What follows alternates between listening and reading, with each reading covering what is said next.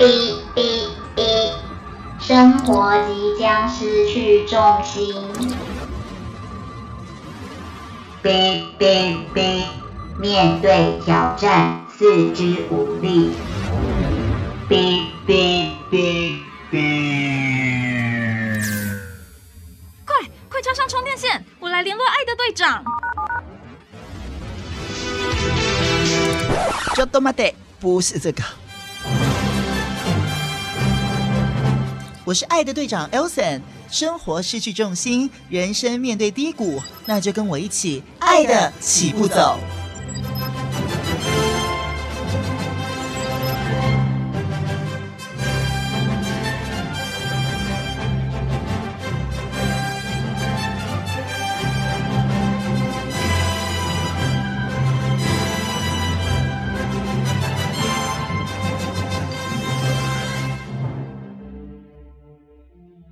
F M 九十三点一 台北电台每个星期日晚间七点钟在这里陪伴你的爱的起步走节目，我是爱的队长 Elson。 今天时间来到的是二零二三年的四月二号星期日，大家晚安。今天呢在节目当中呢，我们在这个爱的聊天室依然邀请到上一集来跟大家分享的敏敏敏敏姐呢，呃，上次跟大家分享到她其实在年轻的时候，因为呃觉得爸爸的管教真的是太严格了，所以决定自己出去闯一闯，独立生活生活，但是后来却走上了一条不对的道路。那今天明明姐要来跟大家分享，原来她是因为女儿的关系，所以决定要好好的过生活。今天呢，我们要继续请明明姐来跟大家分享她的人生故事。那今天呢，在我们的传爱布斯特单元当中呢，也会有这个传递讯息、传递爱的时间。那当然时间比较少，但是我下个礼拜会规划一整集的时间来赶快帮大家消化这一些爱的讯息，所以请大家大家再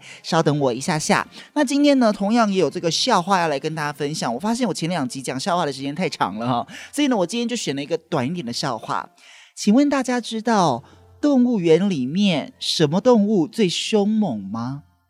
你猜到了吗？答案是猩猩，因为它敲胸的。好，每次讲完我自己都觉得好冷。敲胸的星星，而且不是狒狒，是星星。好，我们赶快进行今天的爱的聊天室，来听听明明姐的故事。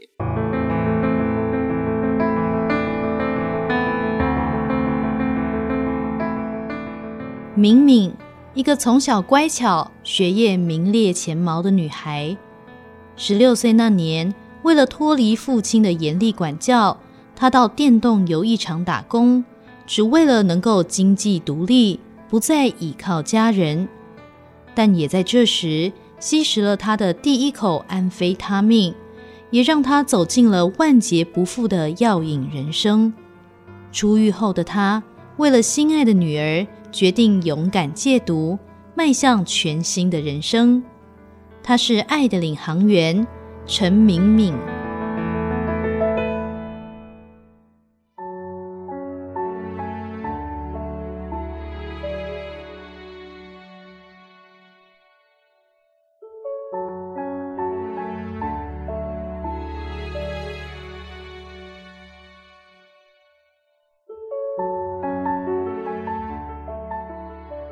所以呢，我们今天邀请到敏敏姐，除了刚刚跟大家分享了这一些你曾经的，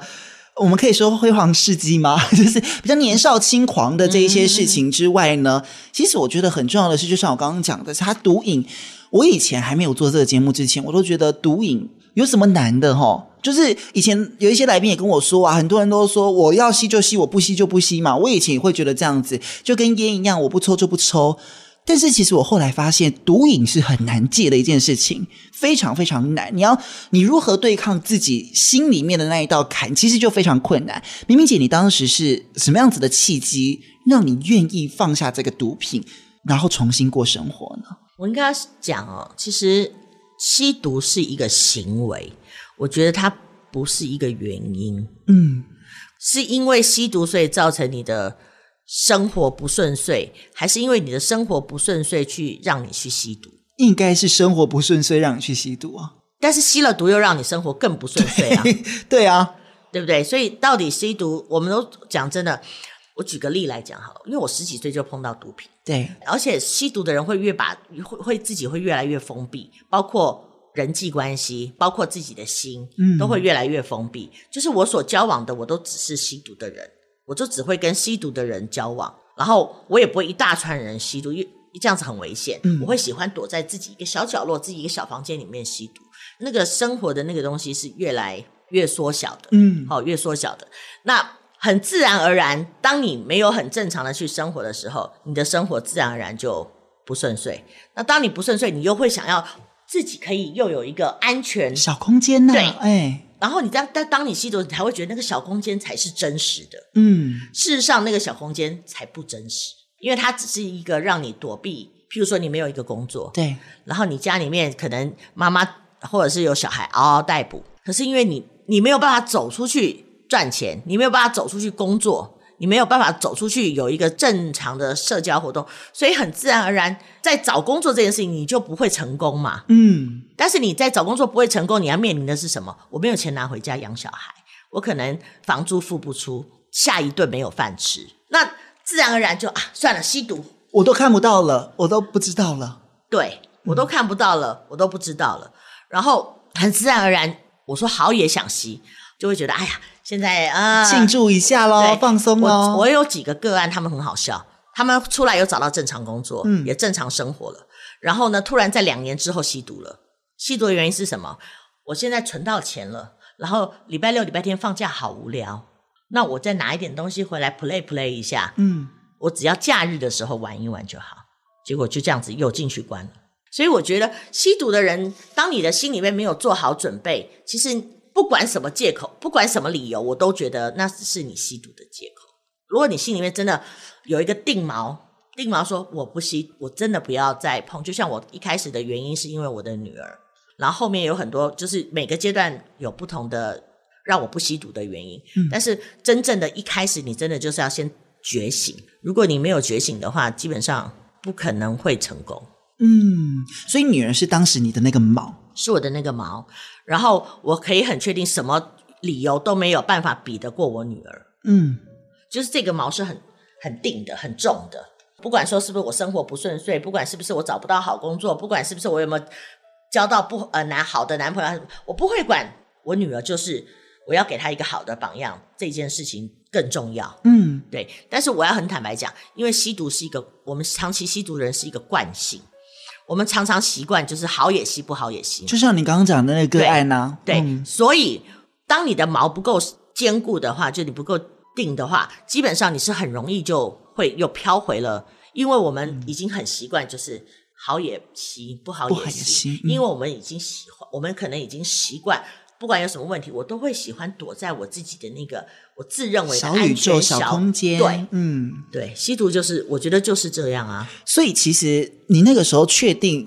立把那个锚定下去的时候，女儿大概是几岁的时候？她已经是长大了吗？小学二年级啊，那个时候就是小学二年级的时候，所以你就看着这个小女生觉得说我一定要为了她，我就在她小学二年级之后我都没有再吸过毒了，那时候我就是关出来的时候哦，以及最后一次出来的时候嘛、嗯、对，到现在多几年的时间？九十五年到现在，九十五年到现在，哎呦，有十十七 十六 十七年了。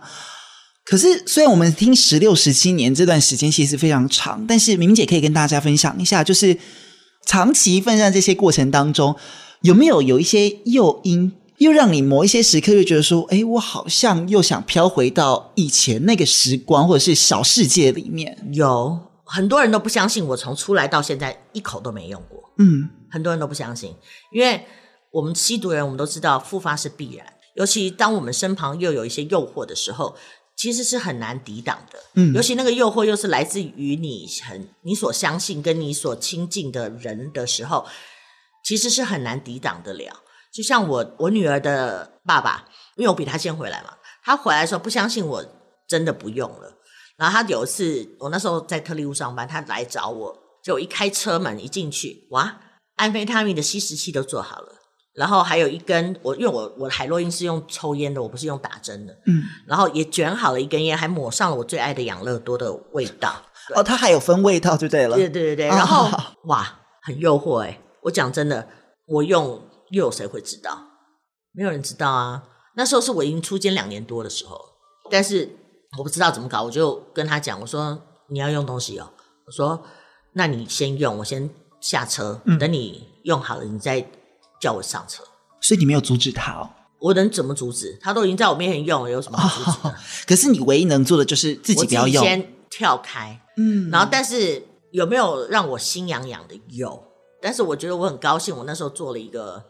拒绝的决定。然后从那次之后，他再来找我，在我的眼前绝对不会出现那些东西，因为所以我才会说他那次是在测试我。嗯，因为他可能觉得我不会。少来了怎么可能会改？对呀、啊，对。但是自从那一次那一次之后，我觉得他就还蛮上道的、啊，就是在我面前绝对不会出现那些东西。嗯，嗯你是为了女儿嘛？也许有很多的人也想说，当时那一种生活我不想要过那种生活，他可能是被以前的生活我不想再这样子。你可以跟大家。回想起你上一集没有说到的，就是当时被警察，不管是被警察抓啊，或被警察追啊，过程当中有没有一些惊险的过程可以跟大家分享？让你现在想一想，其实都觉得蛮蛮惊悚、惊险的。两次吧，一次是我跟我先生就是在新店，然后真的就是警察跟我们很久了，哦，然后突然在那个新店不知道什么路我也忘了，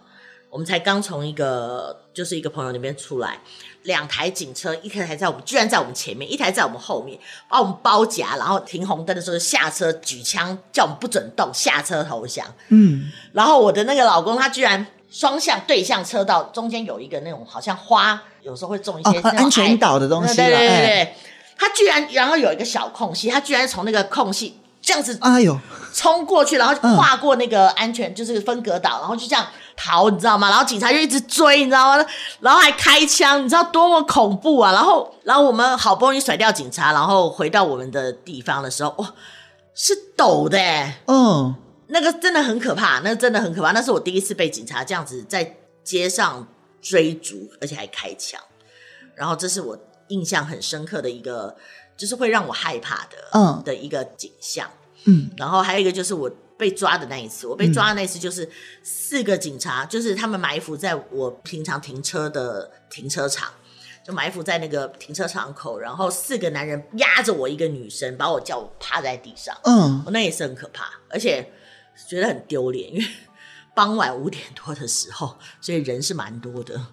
你现在想起来，你有你还有印象就对了，我就有说，对，我说那个感觉，我说你们有必要四个男的压我一个吗？压了一个女孩子，嗯，对啊。而且我们刚刚讲到这个是一个大警察、大男人警察来压你一个女生。我看到明明姐的照片，其实你小就是年轻的时候是漂亮女子哎、欸，还好啦，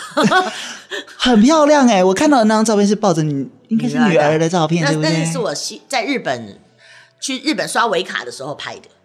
然后那时候也。那时候眼神很涣散啊，那时候吸毒的样子。嗯，啊、你看也说过刷维卡，这也是你们当时的日常生活，对不对？做维卡、赚钱、赚钱的工作，呃，身材之的一个方式。嗯，对对对。你刚刚说的是两次被抓的经验，在这段过程当中，你也说你是大哥的女人，对不对？大哥的老婆，老婆一定是被兄弟环绕，然后大家一定都服侍你，服侍的好好的，也不至于啦，没有没有那么严重，就就。就是弟弟们都还蛮贴心的，蛮对对对对，嗯，这样子的一个生活，跟刚刚讲到这个毒品的诱惑，这样子的诱惑会对你来说，你会想再回到那样子的时光吗？就觉得说，哎，好像大家都对我唯命是从，或者大家其实都蛮尊敬我、尊重我的那种感觉。你现在想起来，你觉得？现在也很尊重啊，因为我们还是有会跟一些弟弟还是有保持联络啦，嗯，还是有联络的。但是凭良心讲，经过这么多年，这样看下来，你看我有些弟弟。过世的过世，然后被抓的被关的被长刑期被关的被关，然后生活因为还在吸毒，所以生活不正常的不正常。嗯，其实这样子你看我已经十六七年了嘛， 对, 对，然后再看到他们，他们那时候是弟弟，现在都已经是四十几岁的大叔了，叔叔对不对？然后他看到他们，哎，年轻的时候这样，结果现在四十几岁还是这样，其实是心有戚戚焉的。嗯，那。他们现在看到我还是嫂子嫂子的叫、啊，可是我不觉得好像当嫂子就有什么了不起的。对，我觉得以前会觉得好像很风光，然后随便一叫就一一两百个人，可是现在不觉得那个是我荣耀的一个原因了、啊。我不会觉得那是会、嗯，我觉得现在能够激起我的那种荣耀心，我觉得应该会是在我的子女身上。嗯，对对对，我子女现在好的话，我觉得我我的那个荣耀才会起来。还有我之前就是回归正常之后，我觉得我的荣耀是在我的工作。嗯，我的工作也是我的荣耀，是对，也是我的成就啊！不要讲荣耀，是我的成就。那我的荣耀可能是，哎，在这工作的这些十几年当中，哎，我也得了不少的奖项，我觉得那也是一个肯定。嗯，所以你的意思是说，比起之前那一种大家对你啊，就是毕恭毕敬的那种感觉，现在这种你踏实自己赢得过来的一些成就来说，对你来说这才是最实际实在的东西。嗯，是，现在每一天都是很踏实的。嗯。然后也许很每天都很忙忙的，累得跟狗一样，然后但是那个回到我身上的东西是踏实的。嗯，那以前我的经济环境很好，开宾士、开 B M W、开萨巴，然后每天可以换不同的车子，那个时候身上都是随随时随随便便都是几十万，还不是几万块，嗯，是几十万就放在包包，想怎么花就怎么花。那种生活其实你讲真的啦，现在会回想为什么那么笨，那时候不好好把钱存起来。现在最后悔的是这个，怎么没有啊？但是我平常心讲，歪路赚的钱留不住的，真的，歪路赚的钱绝对留不住。嗯，所以以前就不管多风光，可是以前的那个是虚虚幻的。其实你真的不知道你在过什么，尤其你又在吸毒的当下，其实你根本记忆力是很差的。你常常现在叫我回想起一些detail 的回忆，我是没有办法的，因为你那个时候是困在自己的小世界里面。对对对，然后我大概只能记得一些片段的东西。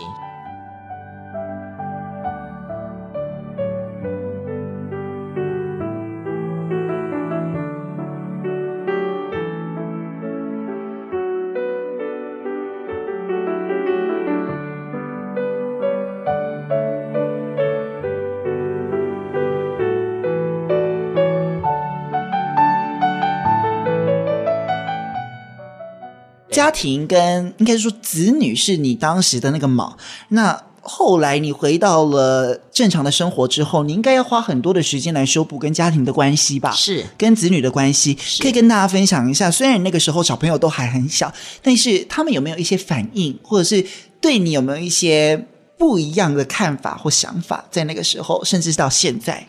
我的儿子跟我的女儿差六岁，嗯，然后他们是不同的爸爸。那我的儿子基本上我在他成长的过程当中，我我没有好好的陪伴他，我也没有好好的照顾他，其实我就是一个完全登出他的青年时光。我只是因为我生他，所以他看到我必须叫我妈，但是我跟他的感情其实是很薄弱的。嗯，那我跟他修复的关系其实是在我在特力屋上班的时候，那时候他高中，嗯，一个小学毕业一个高中毕业，然后我那时候存了钱，我就带他们去泰国玩。在泰国的那个时候，我就跟我儿子就是道歉，说我在他长得这么大，我参与他的成长过程其实都没有完全参与到，对他是很抱歉的。那我儿子那时候就跟我说，叫我不要这样想，我有我的苦衷。就从那一次我开始跟我儿子其实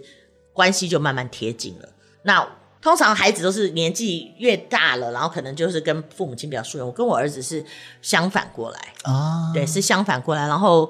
到现在他也三十一岁，然后准备要结婚了。那我觉得我很高兴，就是我很谢谢，就是天主能够让我的儿子跟我的女儿，其实都没有因为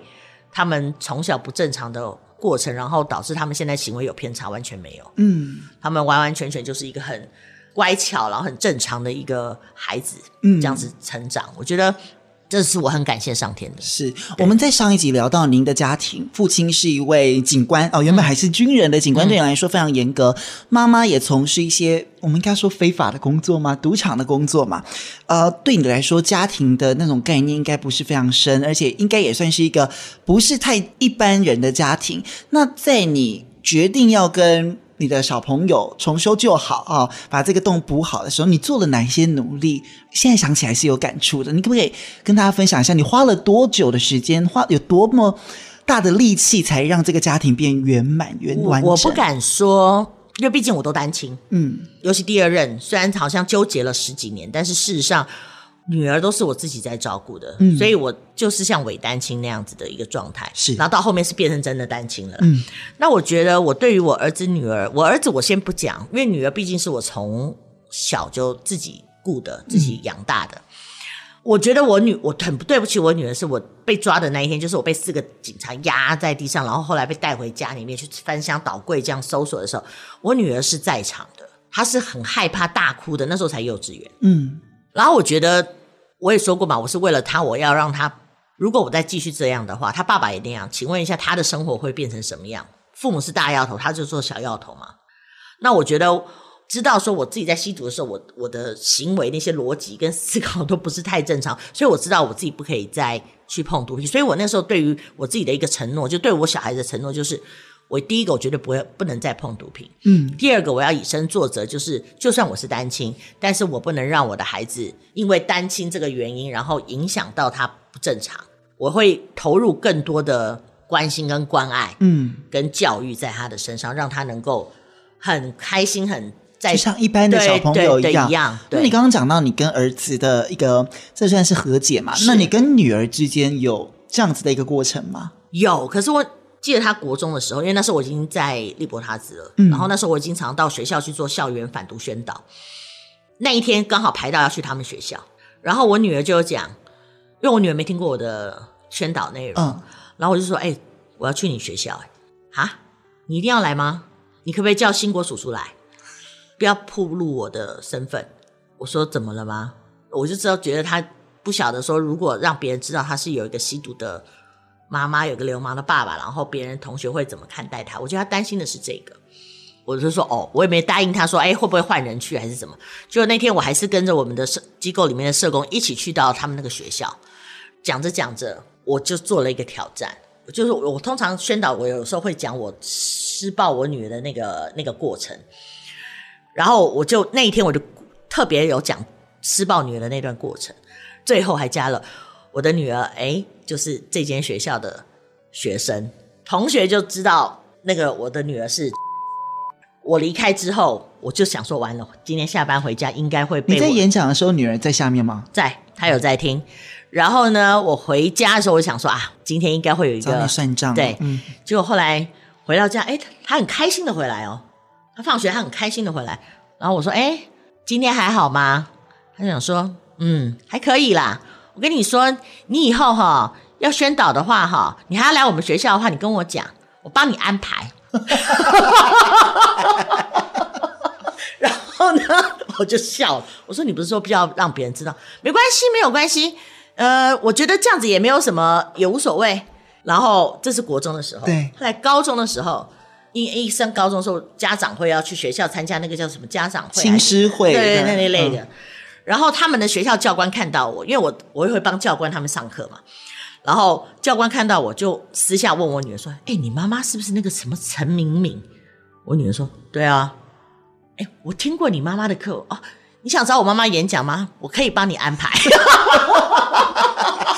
哎，他是一个经纪人。所以你看当女儿或儿子他了解你过去，其实当你坦白，所以这个应该算修复吧，这个算，这个就是很棒的一个修复。当你坦诚坦白你过去，然后你又有一个转变让他们看到之后，他们其实是对你这个妈妈产生了一种骄傲感耶。是因为其实你要从这样子的一个生活逃脱，然后你要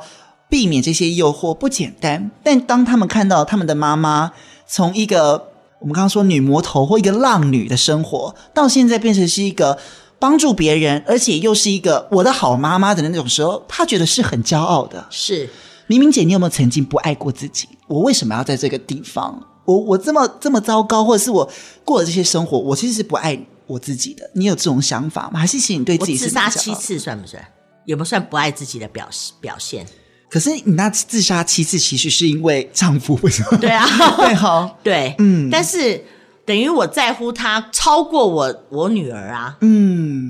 等于我的意气用事超过我对我女儿的爱啊，嗯，然后也是一个不爱自己的一个表现了表现。我觉得老天爷没有让我死成，我觉得是有他的用意在，因为其实还蛮严重的。我最惨的一次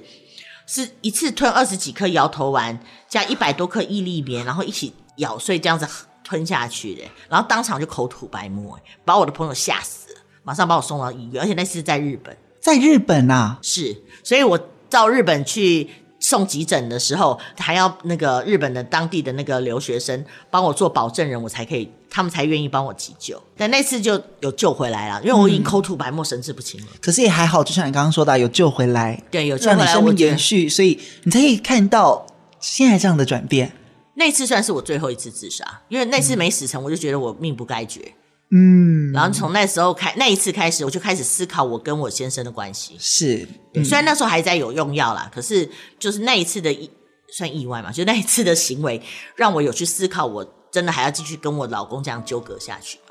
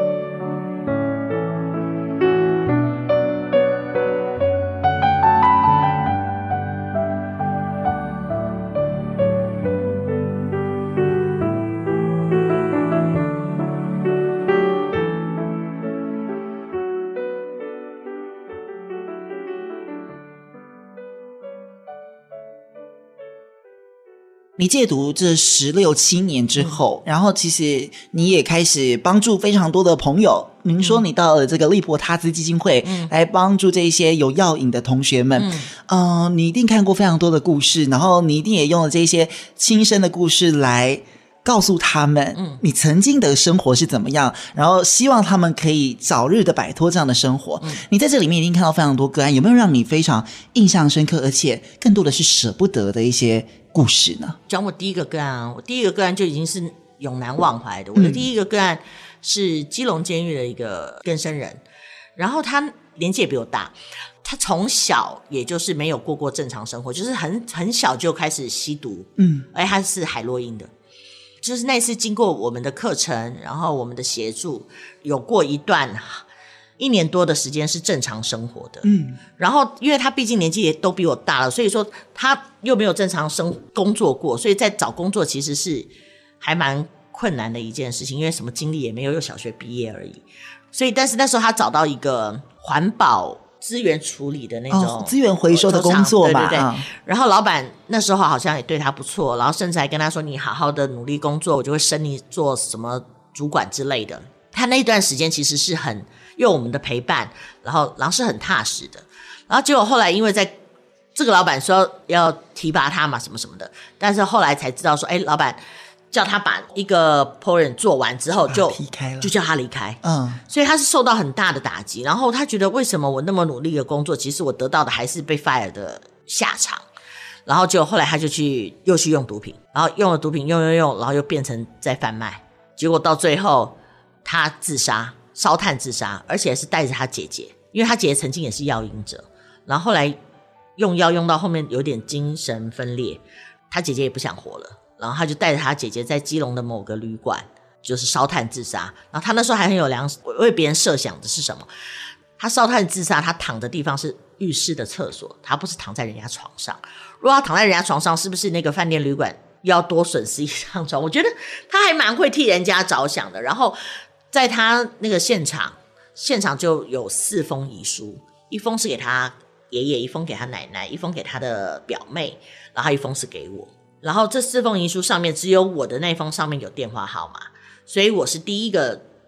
接到警察通知说有这样子的事情。然后他的信的内容其实是让我很难忘的，他是说内容大概说他对不起我，然后谢谢我这么帮助他，但是他真的没有办法逃脱毒品的捆绑，那他现在找到了一个方式可以永远脱离毒品的控制，就是选择了断自己的生命。嗯嗯，这是我第一个个案，我做社工的第一个个案。然后让你这么印象深刻的一件事，非常印象深刻啊、嗯、因为我到底这样子是失败还是成功？因为我不要讲成功啊，做这像我现在的心态就是，我做这个我并没有想到说，就是我的个案他能够好，我觉得是他自己很努力，嗯，我不会归功于我，不是因为我的出现才让他，我我不会这样想，我觉得我不要把这个功劳放在自己身上。然后如果他不好，也不会是因为我我的处置不当或是怎么样让他没有改变，嗯，因为我觉得这样子。再把这个这个失败放在我自己身上，我觉得那个压力也会很大。是，所以我为了做社工，其实社工真的不是一个好做的工作，尤其是做药瘾者。我只能说，在这十几年当中，我一直很努力，很努力。像第一个个案自杀，选择自杀，然后我最记得他是五月一百年的五月，然后我的女儿她爸爸在一百年的七月用药过量死了。所以在这两个月其实我经历了，我就会觉得说，第一个个案我也做不成功，然后第二个我最亲近的男人，然后他居然我帮不了他，那请问我最亲近的人我都帮不了，我还能帮谁？嗯、所以在一百年的时候，其实让是我一个在对于这个工作的一个挫折，嗯，但是后后面还好了，我我跨过去了，是，然后也调整了自己的心态，就是好不用鞠躬在我身上，坏也我也不用给自己太大压力，是我做不好，是我只要每天去努力过好我的日子，然后去做好我的工作，然后真心的去帮助人，至于结果是什么就不是我我能决定的，是交给天主。嗯，更生人要回归社会其实不是一件很容易的事情，就像你刚刚讲到说嗯、呃，可能会被很多的社会的舆论或社会的眼光，你去应征或是你去工作，别人会知道你是更生人吗？会知道你曾经有这样子的身份吗？如果我们不讲的话，不讲不知道啊，除非他去调那个他如果去查我的那个塑形啊，就看得到，对不对？所以还是非常有机会。所以有很多工作现在不是都会要求你要提供良民证哦，嗯，对不对？如果调出你，如果你只是调区间，就是调区，就是几年度到几年度的良民的那个有没有犯案，我后面都是 OK 的。但是如果他调你全部的话，那我就会被看到。的确有，对对对、嗯。而且像我最记得我的第一份是清洁工，是清洁工。我讲真，我那时候我为什么会去选择清洁工，是因为我那时候从进去关的时候四十一公斤，出来的时候变八十八公斤、哦、所以我是没有办法面对我自己的这么大的改变、哦、然后再加上自己又是更生人身份，所以我在找工作的时候我就想说找一个稍微门槛低一点、嗯、人家就是存在感低一点的工作、嗯、所以我去应征清洁工，就没有想到那个履历上面居然有一条是问你有没有前科，但我勾否、哦、那个时候的我我是没有办法去很坦然去面对我有没有前科这件事情，嗯，对，所以我就勾否，省得麻烦。但是现在我们都还是会鼓励，就是我们的服务对象，我们都还是要坦诚以对啦。是，对，就像我们这次，我们就是我有跟我们的同事们有去有去旅游，那我们去韩国，他就会要办一个入境许可证，对，然后有一条就是你有没有前科，然后那时候我就跟我们同事就是有前科的同事们讲，你们你们现在在利伯塔兹工作，我觉得你们要坦诚以对。结果诶大家也都很，就算被第一次被退回来，然后去面试的时候我们提供了工作证明，我们现在在利伯塔兹从事什么样的工作内容，诶很坦然的去面对，诶也通过啦，是，对啊，嗯，所以我觉得就是要很多事情我觉得是坦诚面对吧，是，就像你刚刚说你跟你的子女或坦诚面对自己的那一刻、嗯、你就觉得自己在发光咯，自己骄傲起来了，是、嗯、因为毕竟真的是我人生的一部分啊，它也是我的一部分，我、嗯、我没有办法去抹抹煞掉的，也没有办法去抹灭掉的，所以我觉得既然无法抹灭掉，那我倒不如去坦诚的去接受它，然后去面对它，嗯，那至于别人会不会因为我是过来人，是一个药瘾更生人，然后就用异样的眼光看我，我觉得那也是别人的想法吧，因为我坦然以对。是，你刚刚说你的第一个个案就因为回归社会之后的一个一些不顺利，又回到了这个毒品的怀抱里面，你服务的过程当中这样子的案例应该不算少数哦。你倒不如说成功的案例有多少吧如果一百个人，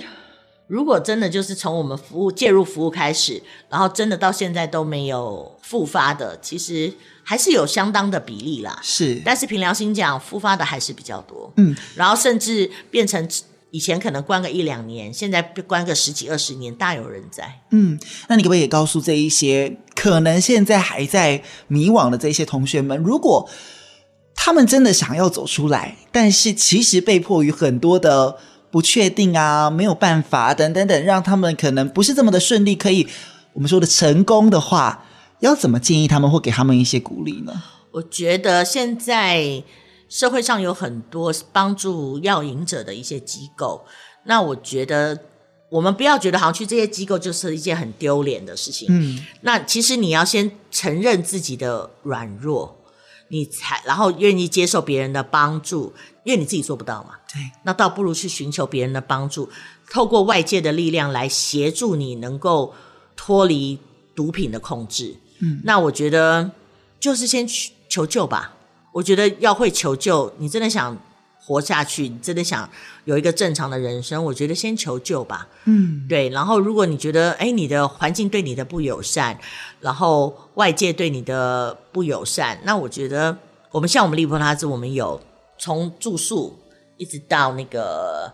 帮你找工作，或者是在我们自己的社企工作，其实我们都有一个很好的一条龙的安排，那所以我说有真的想要改变的，欢迎来找我们求救吧。是，有很多的资源都可以，是是都可以、嗯，不像我那个年代什么都没有。对啊，要靠自己，那就真的是更辛苦一点了。很辛苦的，对对对。嗯、明明姐，你进出监所三次嘛，你后来竟然，因为我们刚刚说明明姐是很会读书的哦，这个还好啦，高中有毕业，但是你后来回归社会之后，你还是继续进修，你竟然还回到学校去读书，而且还读了一个犯罪学，嗯。为什么呢？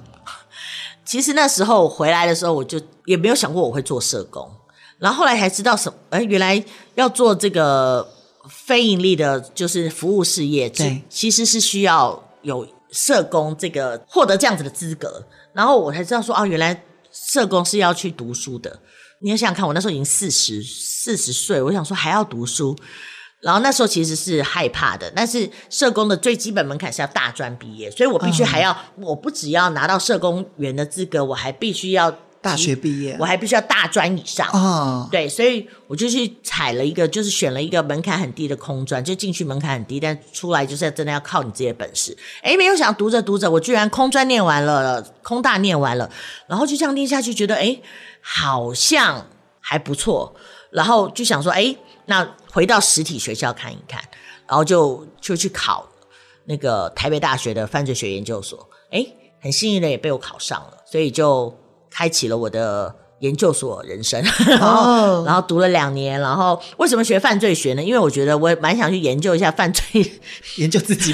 对自己当时到底在想什么。对，所以我的论文基本上就是有也有把自己写进去。嗯，对，所以我觉得那那个是我一个很快乐的学习的一个过程。嗯，对对对，其实我看你的论文的题目是在写女性女性药瘾者的复原历程，这个我们以后可以如果有机会再请明明姐来跟我们谈。其实你又身为一位女性，你一定感受到那种更辛苦的感觉，对不对？女性药瘾者跟男性药瘾者，不管在施用毒品的原因跟施用毒品的过程跟要戒除毒品的那个目标方向其实不太一样。嗯，就是因为在不一样，所以我们要去学习，不是一种戒瘾方式就可以百种人适用。就算是男生，我每个男生也都不一样，因为我们每个人都是独特的个体，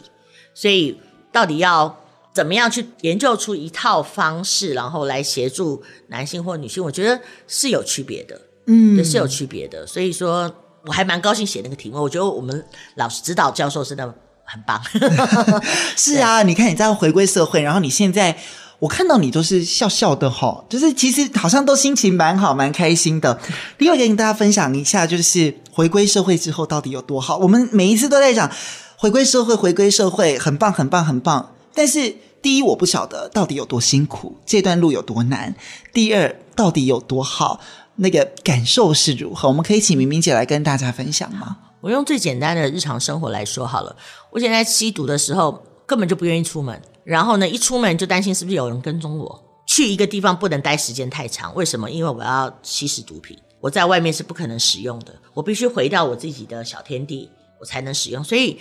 我不太能够去旅游，不然你就用不到了嘛，对不对？对、嗯、因为我要旅游我必须要带的东西那个风险性是很高的、嗯、我不可能出国旅游，我连国内旅游可能两天一夜都是困难的。那现在的我一年就要出去一次，除了疫情期间我没出去，我一年一定要出去一次，因为我觉得那是一个非常，我甚至还很喜欢一个人去旅游。对，像我去欧洲、去西班牙、葡萄牙，我都是我是一个人去的。我觉得我还蛮享受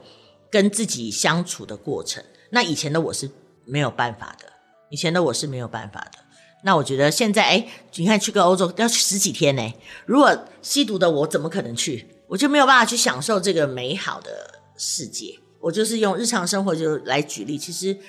这个世界是很美好的，但是我以前我把自己框架在那个毒品的小世界里面，我是看不到世界的美好。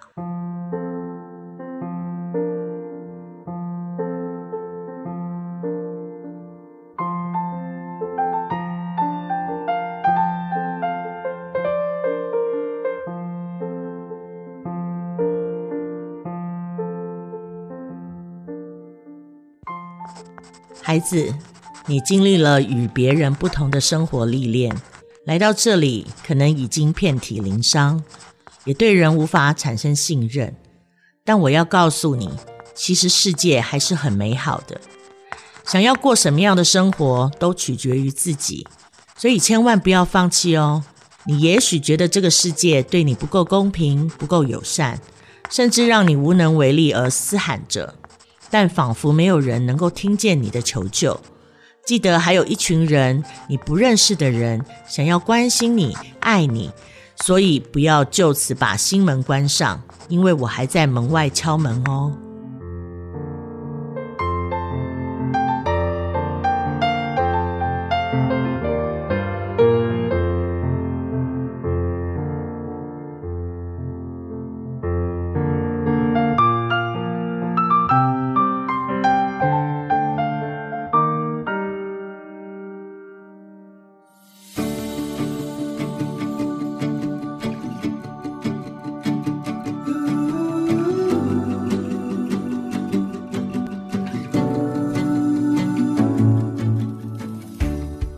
这两期的节目当中，我们邀请到明明姐来跟大家分享她的人生故事。记得当时我认识明明姐的时候，是因为她做了一个 podcast 的节目，节目当中她就像是一个邻家大姐姐，跟来宾还有跟另外一位主持人聊天聊得非常的自然，完全不会让我觉得她是一个曾经有过这一些人生际遇的姐姐。她在下定决心抛开过往之后，用自己的力量关心和陪伴这些和他一样迷惘的孩子，